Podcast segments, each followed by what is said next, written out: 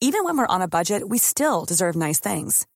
Quince is a place to scoop up stunning high-end goods for 50 to 80% less than similar brands. They have buttery soft cashmere sweaters starting at $50, luxurious Italian leather bags, and so much more.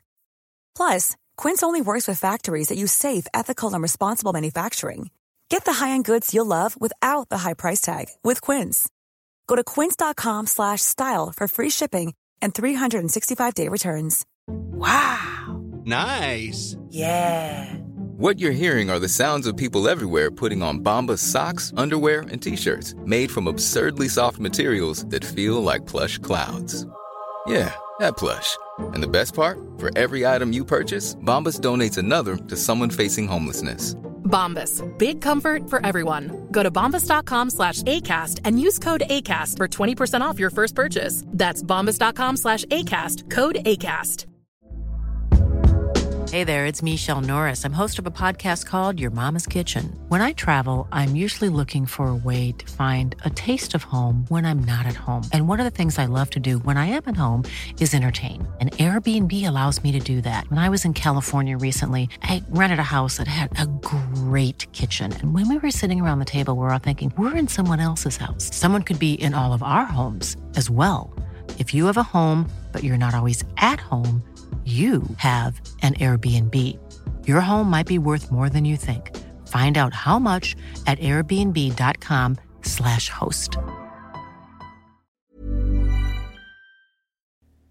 Hello, I'm Gary Mansfield, and welcome to the Mizog Art Podcast, where each week I'll be speaking to a different artist. Now let's begin by banging these bongos.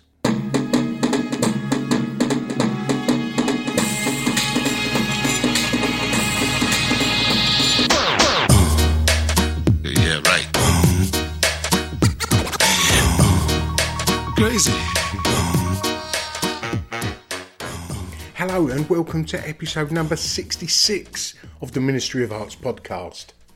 I hope everyone is settling in well into their second week, and it's a time when social media has come into its own.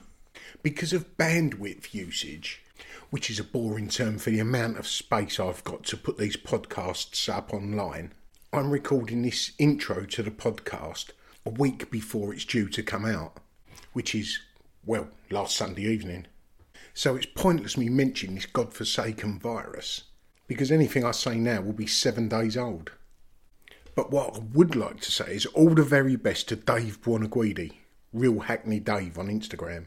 Dave contracted the virus a few weeks ago, and I was speaking to him just yesterday, and he was saying that after a few weeks he thinks he's finally just on the mend. So all the very best to Dave, and get well soon, mate. You can go and listen to Dave's episode, which was Mizog Art Podcast at the time. That is episode number 20. But back to this week's episode. This is an artist I've had lined up for quite some time, but we've never quite been able to secure a date. But a couple of weeks ago, an artist that I was going to meet up with had to cancel that morning due to ill health, so I put a call out over social media, and Mark Sloper got in touch to tell me that he was actually free. So I travelled over to his Shepherd's Bush studios to record this episode. Mark is a punk artist, and punk he is through and through. When you go to his studios, he's got original punk memorabilia hanging everywhere. You'll find out how and why in this episode. I first met Mark a couple of years ago when I invited him onto my Face Value show. Michelle Mildenhall had donated a stunning latex portrait of Audrey Hepburn. I gave it to Mark and he added some beautiful pink neon text reading Anarchy Audrey. Mark has got both an amazing life story and career. So come and join me with punk artist Mark Sloper. What do you refer to as a neon artist or a neon designer? No, I. Do you know what? I, I've. You know, this is the thing. I work with neon, but I don't want to be trapped by neon. So really, it's just I do art. Yeah. You know, I do. Um, oh, you got punk artist is what I Yeah. actually. punk artist is what I would describe myself as Yeah. because everything I do is based from my childhood. Yeah. I'm only regurgitating stuff that I've always thought about since I was a kid. And that was was that the music that you got into? Yeah, so was- so even now, look, we're up in Shepherd's Bush. I mean, you know, the chip shop at the bottom of the road, Sid Vicious used to live above. Yeah. The road behind Davisville Road's where the Clash lived and rehearsed. Um, just last Monday, my mate Cookie from the Sex Pistols lives at the bottom of the road. He needed a new video for um, his band, The Professionals. They've gone on tour this week.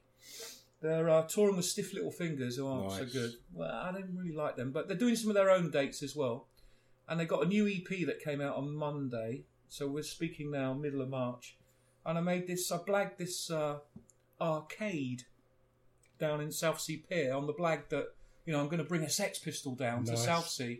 And they're like, oh, well, can you bring, can we bring the local paper? Everyone wants to, you know, there's a lot of people out there you forget. The Sex Pistols are, pro- you know, proper iconic group now. No Without matter, a doubt. Without a doubt. I mean, you don't even have to like them, but you've heard of them. Yeah. And you don't get to meet a Sex Pistol very often. Yeah. Rotten's off in LA going nuts. Jonesy's not very well. He's keeping a low profile. And uh, the, the little bitter and twisted one, Glenn Matlock, well, who'd want to meet him anyhow? So, you know, let- let's talk about the real guy. So, this is Cookie's little uh, new record. This is the Professionals 2020 Vision. And like they say, Gary, the music you like when you're 13 years old is the music that keeps you forever. yeah. There's Cookie, look, banging out the drums. Still, it's still got a nice little Sex Pistols feel to it. Yeah, yeah. It's got them riffy guitars, simple lines, sing-along songs, and uh, Cookie banging the drums like you know he's going to die tomorrow. It's great. I mean, that looks cool, doesn't it? Yeah. It's always going to be though, isn't it?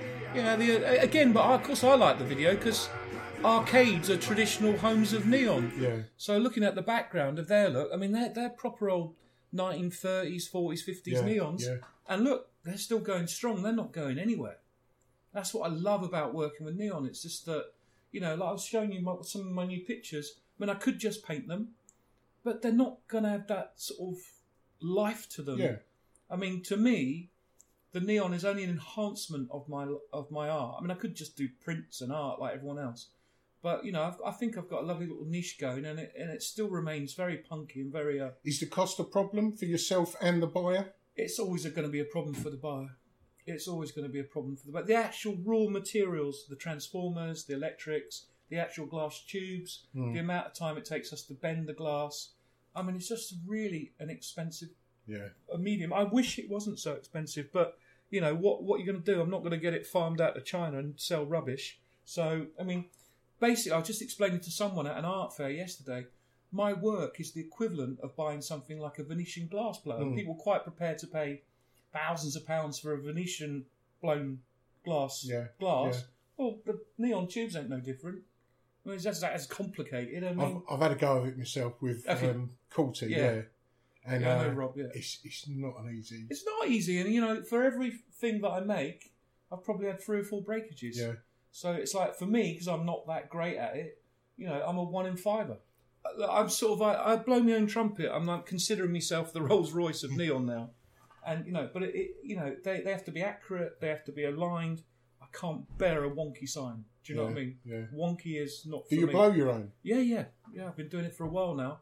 There's a guy out in the countryside, Adrian, who's semi-retired, and he teaches me stuff, and uh, and I um, you know, he's not got long left in the game, so I've got up my game and Yeah. get going. He's always going to let me use his shack, which is a fantastic asbestos shack. Yes, brilliant. so Brilliant. I'm in there dying every week. Yeah. I go down on Saturdays and Sundays as though I haven't got enough to do in the week. And I spend my weekends with him, and it's just, um, you know, I've got to learn before he cocks it. I mean, Yeah. I'm gonna, you know, you know, if he, he's old, And will you take over the asbestos shed when he goes? that's the plan. I don't see how I'm going to be able to move it, but the, and the equipment, it's like it's like something out the Victorian times. I mean, Yeah. it's there is no modern neon equipment because Yeah. they have never made it. no. I mean, the gas presser and uh, the, I mean, the gas is all right to blow the glass, but the the, the, the compressor, you know, to, to, to, to pump the ga- the gas afterwards. I mean, it's just something like out of Stone Age. I mean, it must weigh five tons. I mean, how, you you would never be able to move it. so, but I don't know. His wife's a bit younger, fortunately, so there might be some hope for me yet.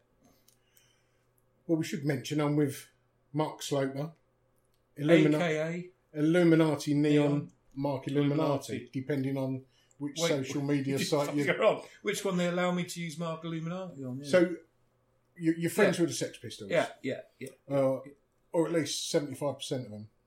Yeah, I would. I would I, obviously, I don't know Sid because uh, he'd be just a bag of bones now. Um, yeah. I, I mean, if he was alive, I would certainly know him. Yeah. So just give us a run through about what you've always done before you became an artist. Well, I'm primarily, and I still am. I still work. I'm, I'm, I'm a television and film director, so I've always made the films for the punk bands. Yeah. So that's my big thing. I mean, Or if Not- I could go back and ask, I always forget Yeah. about my questions. Yeah. The first question being that I Mm. ask everyone yeah, yeah. is how would you explain what you do to someone that didn't know your work? That's really easy. I'm a punk artist. Good. So the simple thing is, is that you know, if I do a picture of the Queen, she's a punk queen. If I do, if I do a Spanish flag, it's got an Anarchy A on it, and Yeah. I, everything revolves around that prime of my life. I, I think when I was 11 years old, and I was the mascot, the little runaway boy from home. I was the mascot for a band called Adam and the Ants Wow. when they were a punk band, and Andy Warren, uh, the bass guitarist, semi-adopted me, and I used to crash in his flat in South Kensington, and they used to throw me on stage, and I would go, "Ladies and gentlemen, I bring you Adam and the Ants," Excellent. and for that I'd get a nice board, a hot dog, Yeah. uh, and somewhere to stay because I was very, very naughty as a child, and I was a bit uncontrollable. And how so- old was you then? Eleven. Shit. So, but you know, I got away with it because my mum was in a mental institution, Yeah. and my dad had cleared off with one of his women. So Yeah. I, I had a great childhood because it was free, and I could do what the fuck. Yeah. Oh, sorry for the swear. I could do That's what I wanted, but I had a terrible childhood because I, I had no boundaries. Yeah. So, I luckily I had some sort of sense in me that I didn't go down the path of the drink and the drugs, Yeah. and especially the drugs. Even then, it was like it was more pills then Yeah. with the punks, and uh, everyone was always trying to get me, you know. And I just because they, I was offered it so much, it, it was it was a good thing because it made me back off from it more. And even Yeah. now, I'm just you know, I mean, I, I have a drink like everyone else, but I, I don't I don't approve of drugs at all because I've seen what it does to people, and it's just terrible, you know. You don't still go on stage with. No, I go on stage now with my camera and I film them. You know, so uh, you know the very the, my one of my great moments. It was a bit late in life though, but the Sex Pistols did as all these bands do. They did a massive reunion um, week at Brixton Academy, and even this is like 15 years ago. Yeah. And uh, Julien Temple asked me to film it for him because he knew I was mates with the band. I got all the cameras and stuff. So we had a week at Brixton Academy listening to the Sex Pistols rehearsing, bad thing, playing live. And I said to Julien, I said, surely we didn't get enough shots on the first night. Surely, surely we cocked it up. And he was like, Mark, just stay the week. Yeah. So we filmed it all week long, and uh, you know, just being with my mates and just filming it. It was just absolutely brilliant, and it just, you know, I got Did make everyone. you feel like a kid again? do you know, I, I, I would have done it for nothing. Beautiful. I would have done it for nothing. And, I, and you know, there's a DVD of it now. But the great thing was on the on the on the DVD, Julien was like, "What can we do? What can we do, Mark? What can we do?" I said, "Well, let's go. Let's go to each part of London, which we relate back to the Pistols. So, like with Paul and Steve, we did like we went to the pie and mash shop."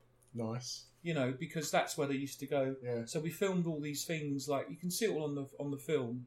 It's called There'll Always Be an England, and we revisit all the places just around here, within a square mile of here in Shepherd's Bush, all the places where Steve and Paul used to nick stuff and rehearse. And I mean, I loved it. I mean, I absolutely loved it. I found out so much about them that. You know, they kind of mentioned in conversations, but never really said. And it was great because Steve was here too, and he lives in Los Angeles now, and he, he used the office here as his base for the week. Nice. And uh, all he wanted me to do all day long was go to him to uh, memorabilia shops to buy Nazi uniforms. I said, "What do you want a Nazi? What do you want a Nazi uniform for, Steve?" He's like, "Oh, I want to wear it around Los Angeles on my motorbike." I was like, "No, you don't. You like you want to dress up in it in your bedroom, and get your todger out. Is what you want to do." So, so he's uh no, we had, a, we had a really, really, really brilliant week. It was just um, that'd be that. Was, I've done it for nothing, but the film's good too. On that note of filming bands, still I'm very good friends with uh, Mr. David Vanian. He's a very um, Oh, yeah. very private man. He's the singer of Damned, and I love the Damned. The Sex Pistols call them Muppets. They always thought they were the Muppet Yeah, Band, you know, yeah. because they're a bit cartoony. Well, I love the Damned, and we had the opportunity just um, they did a massive Halloween show at the Palladium Oh yeah. which David orchestrated. So we filmed that for David, which I've got here. I can show you a bit in a bit. Nice. And that that was really really brilliant too. So all these things come around, you know, and and then I, I'm a terrible name dropper, and I've just I've got back from holidays. I've just been on holiday with Hugh Cornwell. We go to Mexico every year together, Nice. and we sit on the beach, and we're like grumpy old men. My missus has to go and sort of sit in the cafe because she can't bear it any longer. But Oh, we wow. just sit there and moan about everything. so uh, the coronavirus hadn't quite got going at this point, but um, Hugh and I sit down and we seriously moan, which is great. It makes your holiday better, doesn't it? Yeah, well, we go out to dinner every Friday, so we sort of we save our moaning for dinners in Soho. But it's sort of um, yeah. But funny enough, in the old days, all the bands were completely did not like each other. Yeah. I remember it. I was not even allowed, being a Pistols boy and an Ants, because there was a connection there Yeah. with this lady called Jordan. I was not even allowed to mention the word The Clash. I mean, I know Paul's friends with Paul Simonon now, and some of them, but we were. If you were into the Pistols, you were Pistols. If you're into Clash, you're into Clash. It was so funny, There were- and there was a big dividing line. Yeah, it's always it, well, it always used to be like that with every genre of music. Yeah, you soon get your little Use walls the up. mods and rockers and Yeah, and you know, I remember, I remember, you know, hanging around on the King's Road when I was really young, and and really being rude to kids that were into the Clash yeah, because they didn't quite look right. Yeah. It was all a bit like a bit a bit too bob. They were. They're like they were leather jacket kids. They Yeah. weren't proper punks because we we didn't have the money for leather jackets. I'd either steal stuff or just wear anything people would give me. You know. Well, I think I, I don't know when that when did that stop because it doesn't happen now. As far as No, I I'm mean I like the Clash. Obviously, I mean you know. I don't mean them, but I mean just people being so into their music they wouldn't entertain another genre. I mean, don't know, I don't know, I Billie think- Eilish lot. No, they would probably like grime. I don't know. I mean, the funny thing is, though, I mean, I've got grown up, fairly grown up kids, and they don't have that passion for music that we grew up with. They don't have and that. it doesn't seem to be associated to a fashion no, either, does that's it? the thing. That's the thing. I mean, I was as, as attracted to the way I looked and the hairstyle and the clothes because I was always into the rocker style of it because that was the only reason when I ever did see my dad, I was always like try and get a few quid out of him for leather jackets and brothel Yeah. keepers because he thought, oh, that's all right because my dad's a big old teddy boy. Yeah, Oh, that's all right. My son's getting into rock and roll music. He would give me gladly give me money for a pair of brothel creepers or drain pipes, you know, which was the sort of look Rotten adopted. So I always, I've always had a quiff because, you know, it- like it, it kept a lot of people off my back Yeah. because it was a sort of even though it was a punk one, you know, and, and it lasted me well because you know it didn't take long after punk. Then what was it? The eighties, the Stray Cats were huge. yeah. and- And I think the the fashion and music stopped with the casuals because I don't think the casuals were music led. That was just fashion led, wasn't it? With the Lacoste and the Pringle. and- Yeah, I never got that so much. I just thought that was too easy, to be honest with you. Yeah, I drifted from being, I was into ska myself, you know, like Madness Mm. specials, and Mm. I drifted from that into casuals for a, for a little while. I, obviously, I mean, I you know, I the, the the thing with the punk thing is the punk music is quite simply rooted in the original rock and roll music. Mm. And of course, McLaren in the Sex Shop used to play Billy Fury, Gene Vincent, Eddie Yeah. Cochran, and that's still truly the music that I do really love. And that's the music my when my dad was around. I remember him playing in his car, smoking his cigars, and having dolly birds, and I was like, that's cool. Yeah, because my dad, um, I don't know, and like my dad did used to look a bit like Elvis, and did not It's find a bad claim not, to not, it? not- didn't find it very difficult to have the lovely skills in our Yeah. little. Uh, I look a bit like Elvis, but in the later years. Yeah, the burger years. Yeah, about a fortnight after he fell off the carsey. but even now, I mean, you know, when you go back to proper, you know, fifties Elvis, it just sounds like punk rock. I mean, it's just fantastic. It's him, it's guitar. They're on fire. They're angry. You know, they're really Yeah. they're really hitting their instruments hard. It, it, it's lovely. Thousands of rock rock There's a fair bit of neon out there as well. Well, that's there? another reason why I'd like to go. You know, So when did the neon or, or the artwork come into play? Well, when I got to about sixteen, I've been I've been chucked out of every school. I mean, I, I mean, just as I was just a casual, I was like, I was like a gypsy. Yeah. So they, they treated me. I think they classed me as a gypsy. The only thing I had to be careful of was they were constantly trying to put me into care, which I And, and what age was this? between eleven and sixteen. Got you. So I was constantly dodging. So I was scared to go to school because I always had that. You know, when you're a kid, your imagination runs wild. I was always scared that someone was going to put their hand on my shoulder The rat catcher. and almost like imaginations of being incarcerated because I just thought I was like this free spirit. But there was this one guy, he wasn't my proper uncle. I called him Uncle Reg, and this sounds really dubious. He was a hairdresser in the local town and lived with his boyfriend Ian. And I'd let him, he used to do my hair, but all the trendy, Yeah. but after punk died out, Um, sort of 79, 80, th- it became fashionable. yeah. So I would do these hair shows for him, where he'd let me live at his house as long as I kept quiet, in literally in his basement, like an American basement in this big house. As long as I would do the hair shows, so every weekend I'd be off to some hair tournament. They'd dye me hair, cut me Yeah. hair, and I was able to use his address As your home address. as my home address. Nice. What they didn't work out was the relationship, Yeah. because at that time there's no way they would have let like a 13 year old boy live with two gay men Yeah. in a small town. That weren't your uncle. It wa- wasn't my uncle, but I said he was my uncle Reg, Yeah. and uh, so I got away with it. So, and once you're 16, no one gives no No. one, no one actually cares No. anything about you You're out of anyone's responsibility. and then when I was 16, now this is the ironic thing. Without hardly any schooling, and I'm not blowing my own trumpet, I had to sit the exams like all other kids, and I flew through the exams. Great. And then I went to um, art foundation course Where was that? in Wiltshire, uh, and then I, uh, although I'm from Cornwall, and then I um, did that. Flew through the A levels. I found the A levels actually easier because I was quite interested in it. So I actually did attend college. Um, I uh, flew through all my. I obviously did art and photography, and I did a foundation course. And I actually couldn't wait to get to sort of university or art school because I thought, well, I'll be completely stable then because that'll be the first Yeah, time yeah. I'll have my own place to live. And I loved it. And then I went to art college in Sheffield, and I had three years of joy because I had like somewhere to live, and uh, you know money. I was on a full grant and used to get full grant. Did you know what you wanted to do after art college? Do you know? Yes and no. So I always did, even as my fourth A A level, did photography. I always loved photography.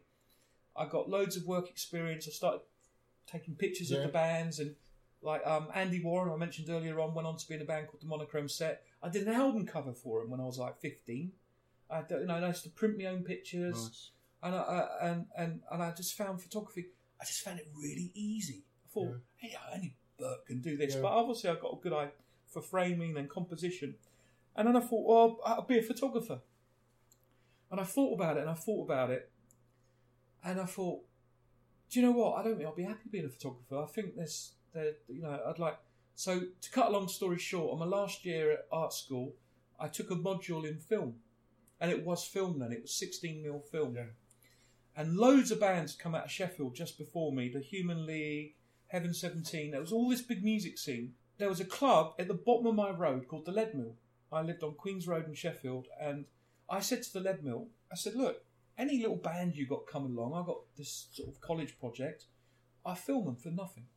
I'll, I'll get, I'll blag the film out of college. I got the edit suites. I was inundated. Nice. I was in it because film was really expensive then. To make a pop video then, you're talking 20, 30, 50 grand. Yeah. Were all these little indie bands. So I start. I've, I've found some of the old films out, and I'm still really quite proud. They look great. Yeah. Because they're on film. Yeah. I thought, oh, I like this film, Lark. So then, um, I left college, and I thought, well, I've got to get to London. I've got to get everything's in London. Now, I was obsessed with London because of Soho and the lights and the bands, and all my mates were here. And I thought, well, if I can work it out, I've looked after myself this long, I ain't gonna. So one of my mates, Andy from Wiltshire, he'd kicked in his job in the pig in the pig factory in Bowyers, killing pigs and making pork pies. And he'd come up and blagged a job in computers and had a house in um, Wallington, South London. And he says, "Oh, I'll get you a job in the City Mart. You can earn like hundred pound a day. It's easy. We just piss about and get pissed, and we just fiddle with computers and pretend we're busy." So I said, "Oh, I, I went. I went for a day, and I hated it. I, was, I had to wear like, didn't wear a suit. But I had to wear a shirt and trousers, and I was like, oh, this is not me at all. I thought I can't do this. This is nonsense. Early nineties, and I thought. So I started applying for jobs, and I got a job initially as an assistant with this old with this company called Media Lab in Chelsea Wharf. It was perfect for me because I support Chelsea Football Club, know the area, it's the King's Road. I thought, oh, it's my homecoming. What I didn't realise was that it was run by two men called Godley and Creme, who were the meanest men in showbiz. Oh yeah, I've, I've heard of them. Yeah, They've the done band all called right, Toxic, didn't they? they'd gone into making music videos, and obviously I'd done all these music Yeah. videos. I had loads. They were like quite astounded by the output I'd done when I was at Sheffield. They took me on straight away, but I remember they put me on hundred pound a week, and uh, and I, and uh, I was there about a month, and uh, used to have. I still have my student loan overdraft. Yeah, I ain't yeah. cancelled it. I said, guys, I can't live on hundred pound a week. I'm giving my mate Andy fifty quid, and the train fare from Wallington's fifty quid. I can't. I, I, Yeah, I actually just- can't feed myself. yeah. And they sat me down in their boardroom. I remember it forever. There's another guy there called John, who was their financial director. And I just heard yesterday he died a couple of years ago. And he um he flipped and they he said to me they, they passed it on to their financial guy. They said no, there's no pay rise for you, Mark. You Oh. carry on doing what you're doing. It's great. We love you, but it's hundred pound a week. And that day, the next day, they said, "Oh, you got to go come and work on a video for uh, the police now with Sting and uh, Stewart, and uh, you ain't getting no more money." And then I remember filming this number one video around the back streets of Chelsea, and uh, uh, most of the videos we did were number one videos. And I remember, I can't do this. You know what I mean? I'm filming it. I'm putting it together. Exploited. I'm, I'm, I'm exploited. editing it. I'm, Yeah. I'm literally doing all the work, the technical work. They're just, you know, telling me what to do. And putting their name on the bottom. And I was like, I can't carry on like this. I just couldn't. I couldn't feed myself, you know. So, um, but then I met another company and another company and another company and uh, so on. So, uh, but at this point, what had happened though? There's no art. There's no art. And to cut a long story short, I was always thinking in an artistic way, always wanting to find the time, wanting to have a little room to do bits. Um, but you know, I was a bit confused because I was just literally trying to look after myself. Next thing you know, you know, have a couple of kids and you get a house and a mortgage, and it just goes out the window. Mm. It's funny. It, it's always there. It's funny, and then to cut long, really long, long story short, I got back into the art. Took one of the rooms here and turned it that room down the end, turned it into my little art studio. Did you have this at the time, or did yeah, you yeah, I get- had this luckily, and you know, television stuff's always done all right. I mean, we're saying this. This is a, a set of Seven or eight studios. studios. Yeah. Yeah, I did have this, yeah. Um, but it was all television because years ago these are all edit suites Yeah. like this, like I just showed you. Uh, but the people can do it on a laptop now. Hmm. People don't need to come here. Yeah. So I got these. I got a couple of edit suites here for myself and grading suites, but I just do my own work. So then I started doing my art, and I met this fantastic man that kind of gave me a completely different perspective on things called Chris Bracey. He's God's own junkyard. He's the king of neon. He is the master, and I dearly loved him. And so the idea was I was going to do up all the backdrops, paint a load of pictures, hand paint a load of pictures. Chris was going to neon fire, and we're going to do some punk projects together. So we started. I started doing it up. Um, there's a big Chris Bra- Bracey neon, which is Dad made, out there, which I showed you, the Wall of Yeah. Death. I, I took Cookie from the Pistols round there to meet him, and we went out to a little cafe, and I presented him with one of these triptychs of the Pistols. You can't buy these things. No. These are all from the band's personal collection. And I gave him one for his cafe in the junkyard he was just opening. And he was absolutely, he couldn't believe it. And then I said, Oh, ta and here's a Sex Pistol to to. Just And- to put the cherry yeah, on the yeah. cake. And uh, we went round there, and uh, we went out to the Spanish cafe, and um, was fantastic. So I had a sort of a year with Chris, thinking about how to do it, what to do with all this stuff, and I love the neon, and I've got it all around my house, all Chris's stuff. And we're swapping pictures, and just about to do this big collaboration. And I went to his summer party, and I remember turning up on my motorcycle, and I pulled up, and he opened the gates. He goes, "Oh, oh, Sloper's here, Sloper's here." And he comes over, bold as brow, sits down. He goes, "You're sitting with me today, Mark, but I've got something to tell you." And I said, "Oh, what's that, Chris?" He goes, "I'll be gone in three months."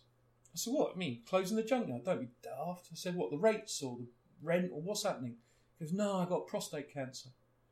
He says, "I've been a been a fool. I didn't get it looked at soon enough." He goes, "I knew there was something wrong, and it's gone all up my back, and it's Yeah. it's gone up to the top of my head." And he goes, "I won't be here." I, and I was still like, "Don't be stupid. yeah, stupid." things winding you up. Yeah, don't be stupid, Chris. You know, you can't because we've got all these things to do, and Yeah, don't be selfish. don't be so. And I, and I went away, and I was I wasn't shocked because I still honestly didn't believe it. And then within like flashes, that summer went by. It was August and it was September, and it was in. Uh, what was that? Two years ago? Three years no, ago? about five years ago. Was it really? it's- time's flown by. And uh, next thing I know, I was in my car and I was stuck in a traffic jam in Acton. I thought, sod it. I'm gonna, uh, uh, you know, I, I, you know, I know his family with him. Oh, I just want to speak to Chris. So I, I phoned, phoned him in his hospital bed. He was in uh, Guy's, I think. Yeah. And uh, I phoned him, and he sounded terrible. And then he sent started sending me all these pictures of himself. He'd imagine himself as like a Viking, and he was flying to Valhalla, and he was on like these spaceships and these crafts. Yeah. And uh, I did those stupid bloody things. I changed my phone, and I couldn't. Oh, for fuck's sake. And I lost my last pictures Chris sent me of him uh, basically going off to heaven, Viking heaven. I was like, oh, what have I done? I went to Vodafone and asked them to go through the records.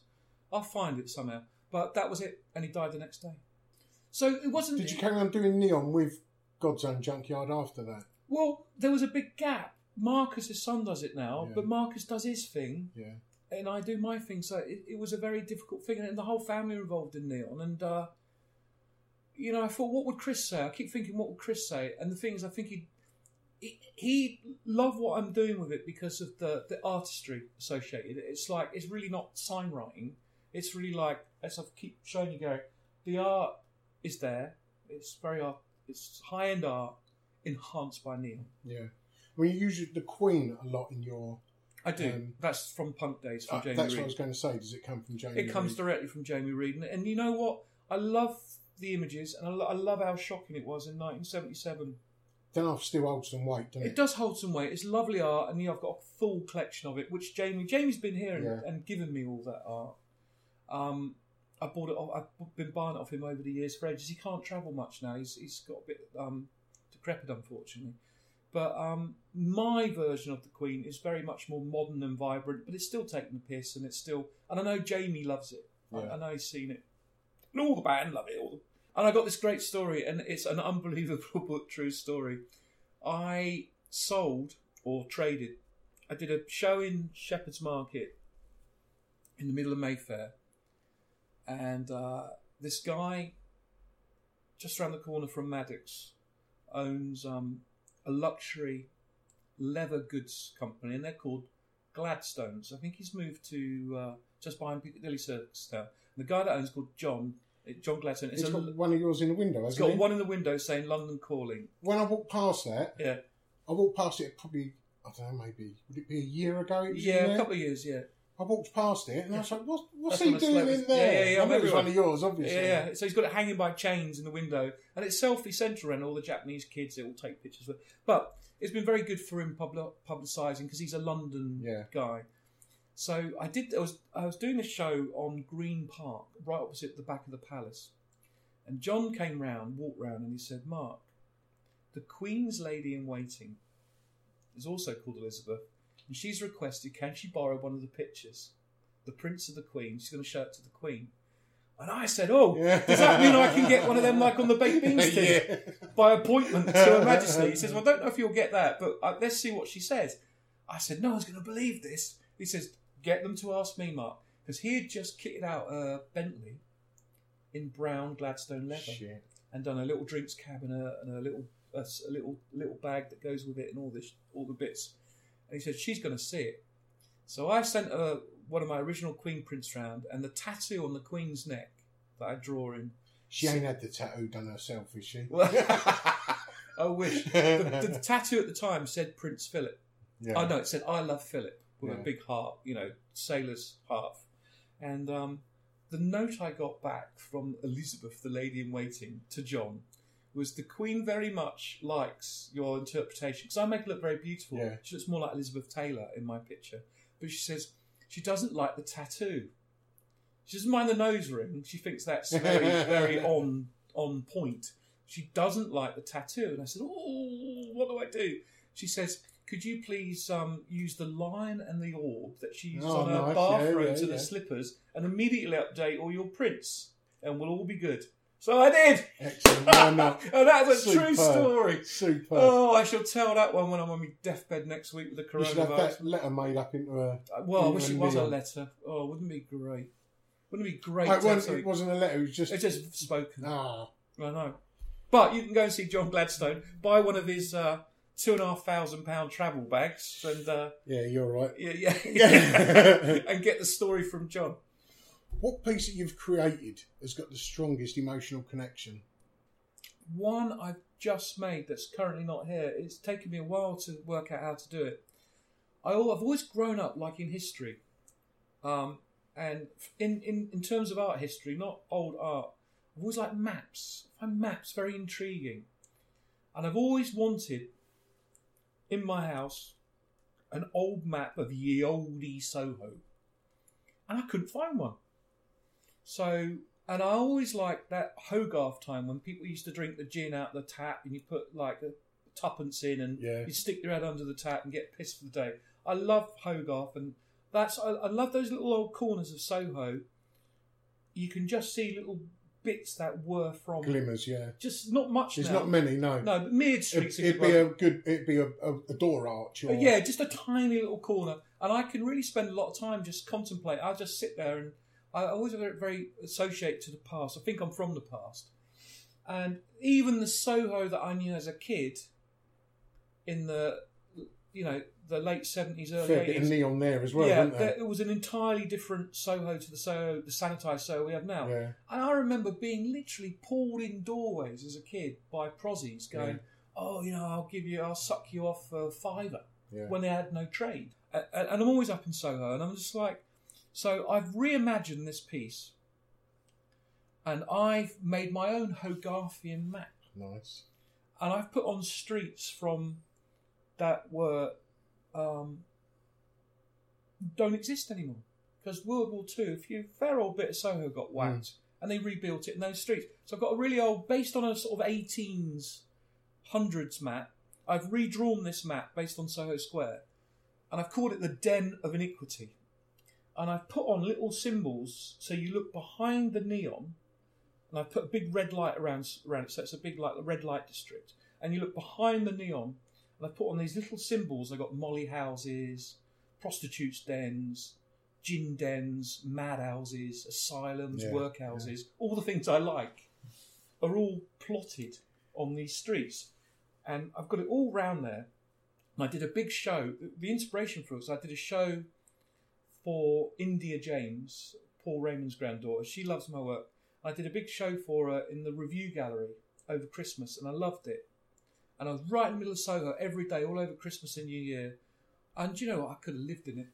I could have put a little camp bed in it Yeah. and not gone home. If it had been the summer, it was freezing in there. If it had been the summer, I wouldn't have left. Nice. And that was that. That completely rooted in my mind. I've got to do this piece, and it's got the most emotional attachment because I walked every one of them streets. I've hidden in them streets. I've blagged myself in windows. I've stolen food from restaurants in them Yeah, streets. yeah. Do you know what I mean? I've done terribly naughty things in them streets. Everything on there has a little resonance with me, and I'm really pleased with it. And I have, I so obviously, as with art, I make art to sell it, but to be honest with you, I think it's going to end up in my wall at home. It means I can't. If someone actually offers me, I've already had like a talent agency in Soho make me an offer on it, and it's just not enough. So they were like, "What is your price?" And I'm like, "I don't really know." Yeah. Do you know what I mean? I don't think I can sell That's it. That's when you're getting your your heart Yeah, confused I'm with just- your wallet, isn't it? It's just like, do I need to sell it? No. Do I want to sell it? Yes. I could make another, but the original one's always the one Yeah. that you you know that, you know you slave over it, and it's um, Could you not just remake it and sell them the second? yeah. That's what I'm thinking. That's what I'm thinking. I mean, you know, And even if you do them as a small edition of two, Yes, and you've yeah, got the AP. yes, that that's the kind. The of, AP is always on its own, then, isn't it? What do you do relax? Oh, that's easy. I bought myself a, a working cocker spaniel from a farm in Gloucester. This dog has to have three hours. Yeah. The farmer said this this dog will destroy your life. He will ruin your house. If you exercise him properly and stimulate him and Yeah, train him, get bored easy. so he's on gun dog training on a Sunday. He's, he has agility classes in the week. He was he was at a show last week. He's a beautiful thing, but you look at him and you just know you're going to be tired. And I like it, and it's keeping me fit, and I just like being out. But you know, and it also is it's that you get that sense of nature with him because he's a hunting dog. And people, this is my punk rock coming out again. I was in the fields last weekend, and he came out with a rabbit in his mouth. Oh shit! And oh well, no, that's what he does. And I know all these middle class people going, "Oh my god, your dog! It's got a rabbit! It's killing the rabbit!" I said, Dinner sorted, isn't uh, "That's his job. He- I mean, he's going to eat it too. He's going Yeah. to rip it open in a minute and cover himself in blood." He's a hunting machine, and Yeah. it, it gives me great joy to see him charge around fields. And he can now. He's been trained. He can run off for like a mile. I got a special whistle code for him. Three beeps and a long beep. Come straight back. You never lose a spa- You never lose a working, working spaniel. He knows where his bread's buttered. But no, it's fantastic. That's what I do to relax. No, and he love it. No, you know, you play on weekends. I've just booked a weekend in, um, you know, the weekend after next. I'm going to Minehead because it's on the beach. Got a hotel for hundred quid. It's dog friendly. Beach walking. Nice. I love that. Come back with a cod in his mouth. Come back with no. Generally, well, seagull. He'll Oh, shit, is You'll it? have a seagull. Yeah. If there was you and five other artists, past and present, what would your ideal group show be? Oh, that's easy, isn't it? Punk art, punk art over the history of time. And you know, and you know what? You don't have to be a punk rocker in the sense of the clothes. It's your attitude. I would. Oh, can you imagine? I'd love to do a show with Caravaggio. I mean, he was a proper punk rocker. Yeah. He used to go out in Italian. He was banned from Italy. He used to go out and fight people for money, for money to buy oils. Yeah. And then pictures. I've been to a couple of his shows in Italy, and they make you cry. I mean, it's just unflipping believable. And they're massive pictures, and they're so dark. And then you see his head. Yeah. He's got pictures of like like a body and his own head in his arm, and he only lived till he was, Yeah. you know, he, he- He was a bit of a troublemaker, wasn't he? yeah. And the other great um, artist I like, he's got a really nice punk rock aesthetic. I love Sir Joshua Reynolds. Yeah. Now he was in the time of Mad King George. He's all over the National Gallery. He does big pieces, but he was the very first, the very first celebrity artist, and he would paint whoever he chose were the celebrities. Of course, he had a bit of a wicked twist to him, so he would do famous like mistresses Nice. to take the piss, and like um, soldiers who'd done naughty things Yeah, abroad, yeah. like my hero, um, Sir, uh, Sir, Sir Tarleton. He's got a massive picture of him. Now, Tarleton, I've got a portrait of him there. Oh yeah, yeah. That's me imagined as Tarleton. And that, that's uh, you can see him in the National Portrait Gallery. I absolutely love him. I've got 50 books on him at home. And obviously, moving on in time, of course, I'd love to have my, my punk hero artist, as, as we were talking, would be uh, Jamie Reid, of course. which is an easy one. Yeah. Easy one because he's the iconic face of punk, so that's just simple. I mean, when we went in that, sorry, butting, but when we went in that room down the end, and you saw the Union Jack with the Queen, and never mind the bollocks, they're, they're just It's just perfect punk, Yeah. I, icon, I- iconic punk pictures. And then coming up to date, I'm very, very, very fond of, and I'm sort of slightly friendly with him, not really friendly with him because he's a bit hard to get on with. Uh, uh, Jimmy Cauty, and I love the whole KLF, yes, uh, the way that not just with the Reed's music, on that as well. Isn't yeah, just just the way that you know the two guys took the music and the art world in a in a different direction Yeah. again by take just basically taking the piss, which is totally punk, and I, I really enjoy that. Modern artists, contemporary artists, I you know I don't have one. It would be Chris Bracey. Yeah. Other than that, that would be my five artists through uh, periods of time. But I um I don't have any more contemporary ones to be honest with you. This guy's quite good. Bruce McLean. He's called an Yeah. he's called the anarchist artist. Yeah. He's Scottish. He does more lecturing now. But I've got two massive pieces of Bruce's. Look, he's someone I certainly work with. I mean, I really like his stuff.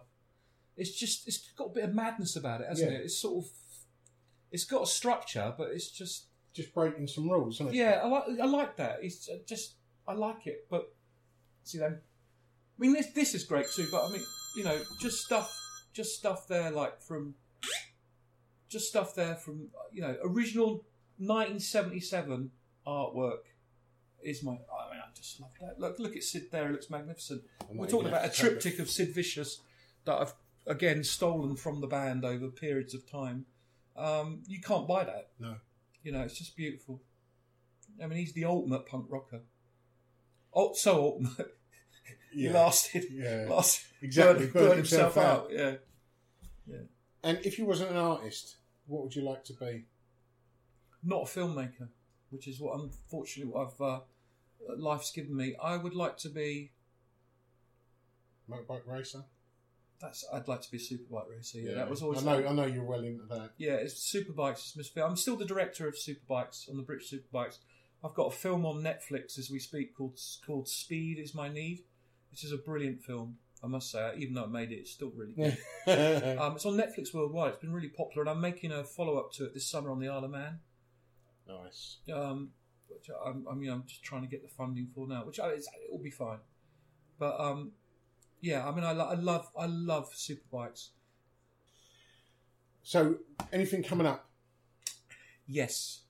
Um, just this weekend, um, we, I'm, well, we were talking. I'm, I'm uh, uh, uh, a friend's gallery. I've got some of my work at the Affordable Art Fair at Battersea, and we're thinking that's going to be the last art fair for Yeah. a while. And uh, lucky to say, what was the first piece to sell in the show? My Hope and Glory on a vintage Nice. World War II Union Jack. That went the second the show opened. It went, and here we go. This is what we have the bugbear about. Where did it go? Just around the corner, some posh house in Notting Hill Gate. Yeah. It was dropped off this morning to the housekeeper. Well, What has art become? You know, like we're saying, we, I can't afford to have my own art, let yeah. alone um, I don't. You can't knock a sale, though, can you? I love, I love a sale. that's that's uh, my holiday sorted out. You know, But then that's where you do a lot of prints as well, didn't you? What we was talking about earlier. yeah. I want, I That want, makes I want the people au- who the can't afford it. I want the art to be affordable, and I just like um, I want people to think about the art a bit as well because um, you know uh, there's a lot of messages in my art. Because you're even selling your artwork framed as well, aren't Yeah, you? yeah, and it's all very reasonable. And how I much think. do they come in at? The smaller ones. Smaller ones are 400, big ones are 800. Um, but they're, they're only editions of 25. They generally all go. They're in galleries everywhere. But I um I just I just want everyone to have a little little bit of punk attitude Yeah. on their wall. I mean, look, you know, people buy a house and they want to put nice things in it. You know, the first thing they're going to do, they get nice carpets, they get a nice kitchen. You know, people's taste in art, even today, is so it still dramatically shocks me how crap it is. Oh, people got different. Yeah. If You know, the next time I see a picture of a horse, and they don't own a horse, or a picture of a, this is the great one because I'm Cornish seascapes, Yeah. a bit of rough waves. It's horses for courses, isn't? I can't. No, but I mean, it just makes me want to just it makes it makes me go really punky. I just want to I want to grab their TV and smash it on my head and set their house on fire. Oh, everyone's into different things. I they? know, but it's that seascape thing just does, and landscapes. Like if I see another landscape, I, if I want to see a landscape, I see one every morning when I walk my dog. I don't want a picture of it on my wall. Although I am a softie, I did just commission a portrait artist for dogs to do one Oh, of my and dog. he- right. Got well, one of my dogs. So made. I'm not even taking any notice of what you've just told me after you've told me that. I Go got- fuck yourself. Yeah, I've got me Monty up there. It's ridiculous. Everyone's soft about their pet, but yeah, at least it's my, my dog. Um, social media. You're quite active on social media. Yeah. How can anyone see you on there? Yeah, on Instagram, which is my favourite one, it's Mark underscore Illuminati. Uh, Facebook wouldn't let me use uh, Mark Illuminati, so it's Mark Sloper, my real name, S L O P R. Why wouldn't they let you use I don't that? know. They said I couldn't prove myself that they. I couldn't prove that my name was Mark Illuminati. Yeah. Well, I couldn't, could I? Because it's made up. yeah. And then I've got uh, I've just had my website redesigned by a good friend of mine called Martin Jackson. You should get your website done by him. He's the chairman of the Art Society Soho that we're all very active in. Oh yeah, yeah. He's a good mate of mine, Martin. You should have him on the podcast. Um, and it's www.illuminatineon.com. But he's a great guy too. He, he got sorted me out loads of galleries, and he's really nice. Got, Oh, I'll tell you what there is. oh, Talking of seasides, oh yes. last summer I was down in Ilfracombe. I love Ilfracombe. Great little gallery I walked past, Fleet Gallery. Fleet, Fleet Dan. with a K at the end. Yeah, I walked in, and it's yeah, everyone I know's on the walls. It was like walking into one of me Yeah. one of my own shows. It's great that what you find is that most galleries have your seascapes and your pictures of your dogs. there was one of them just on the door. corner. I know. and it's nice for holiday makers to go and buy a bit of I salute so greatly, even though they take half your money, modern contemporary art galleries that want to show emerging artists new art, new forms. And this guy Dan is new to the art world, just wanted to do something different, um, and just got art that I'd have on my wall. Not just my art, but art like he just got nice stuff, and it was just like it's a breath of fresh air. And he sold a few bits down there, you know. But where does he sell the bits to? People visiting from London. So yeah, but the locals Yeah. ain't buying it. But um, you know, I went down. I've been really supportive for him. I've been down. I've done a couple of radio shows for him on the local radio down there, and yeah, I saw you was down there recently. I saw Yeah. on Instagram. yeah, I'm, I'm and I still he still he sells a lot of prints down there. He's he, you know that yeah he sold a couple of neons, but the prints go very steady down there. So I'm a big supporter of his. And you know, in not in every town, but in lots of towns now around the UK, the one thing that is on the high street is there is I feel it happening. There is a re-emergence of little independent art galleries, Yeah. and long may they continue because you know it's hard work sitting in the gallery. When I've done these pop-up shows around London, you know you're sort of selling your soul, and it's a bit disparaging. You know, it's a bit disheartening when you you can sit there for a whole day and you don't sell nothing. You're like, oh, does everyone hate me? Yeah. But then you know, I had the show at Christmas, and I sold a major, big David Bowie piece I'd just done. It was in the window at Soho. This Austrian guy came up. He was Austria's top DJ, Marty. Came up to me, says, "How much for that?" Got his credit card out, shipped it. Was done. Do you know what I mean? Made the whole two weeks. It's nice to know a few people like that. Yeah, well, I didn't know him. He just Yeah. he just was in Soho having a glass of champagne, fell in love with the piece, said I have to have it, and now it sits on his wall in Austria. And and uh, you know what a great story! It was just like Austria. I mean, who- who'd imagine that? You Yeah. know? Well, that's all my questions asked, Mark. Thanks, I've really Thank you very it. much for your time. Yeah, you got me thinking about old Chris Bracey again because I'm surrounded by him all the time. Good. That's not Thanks, bad, mate. Not bad to end, is it? No. Good luck to you. There you have it. Mark Sloper, punk artist extraordinaire. What an amazing story, eh? And a man that definitely shoots from the hip. And if you've got a few punk bones in your body, go over to Mark's Instagram page, which is Mark Illuminati. You'll definitely find a bit of neon with attitude. As I said in the intro, these additional bits are being recorded a week prior to release. So I hope listening to this has kept the old stir crazy vibe at bay for an hour. And the next episode, like the last episode, is an artist that's produced a portrait of the Queen via Royal Commission. So, like I say every week, if you're able, leave a comment. It really does help us become more visual on various podcast platforms, and it also helps others who are looking for an art podcast. So, until next time, keep safe, guys. Ta-da.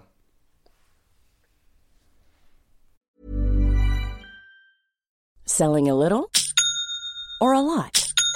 Shopify helps you do your thing however you cha-ching. Shopify is the global commerce platform that helps you sell at every stage of your business. From the launch your online shop stage to the first real life store stage, all the way to the did we just hit a million orders stage. Shopify is there to help you grow. Shopify helps you turn browsers into buyers with the internet's best converting checkout. 36% better on average compared to other leading commerce platforms because businesses that grow grow with Shopify. Get a $1 per month trial period at shopify.com/work. slash work. shopify.com/work. slash work.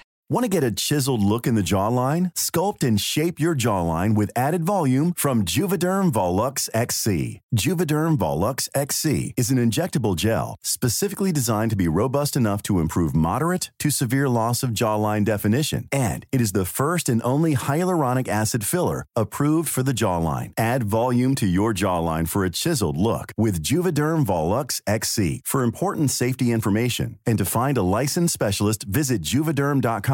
That's J U V E D E R M.com. Not for people with severe allergic reactions, allergies to lidocaine, or the proteins used in Juvederm. Common side effects include injection site redness, swelling, pain, tenderness, firmness, lumps, bumps, bruising, discoloration, or itching. There's a risk of unintentional injection into a blood vessel, which can cause vision abnormalities, blindness, stroke, temporary scabs, or scarring. Talk to a licensed specialist to find out if it's right for you. Visit juvederm.com. That's J U V E D E R M dot com. Even when we're on a budget, we still deserve nice things. Quince is a place to scoop up stunning high end goods for 50 to 80% less than similar brands. They have buttery soft cashmere sweaters starting at $50, luxurious Italian leather bags, and so much more. Plus, Quince only works with factories that use safe, ethical, and responsible manufacturing. Get the high-end goods you'll love without the high price tag with Quince. Go to quince.com slash style for free shipping and 365-day returns.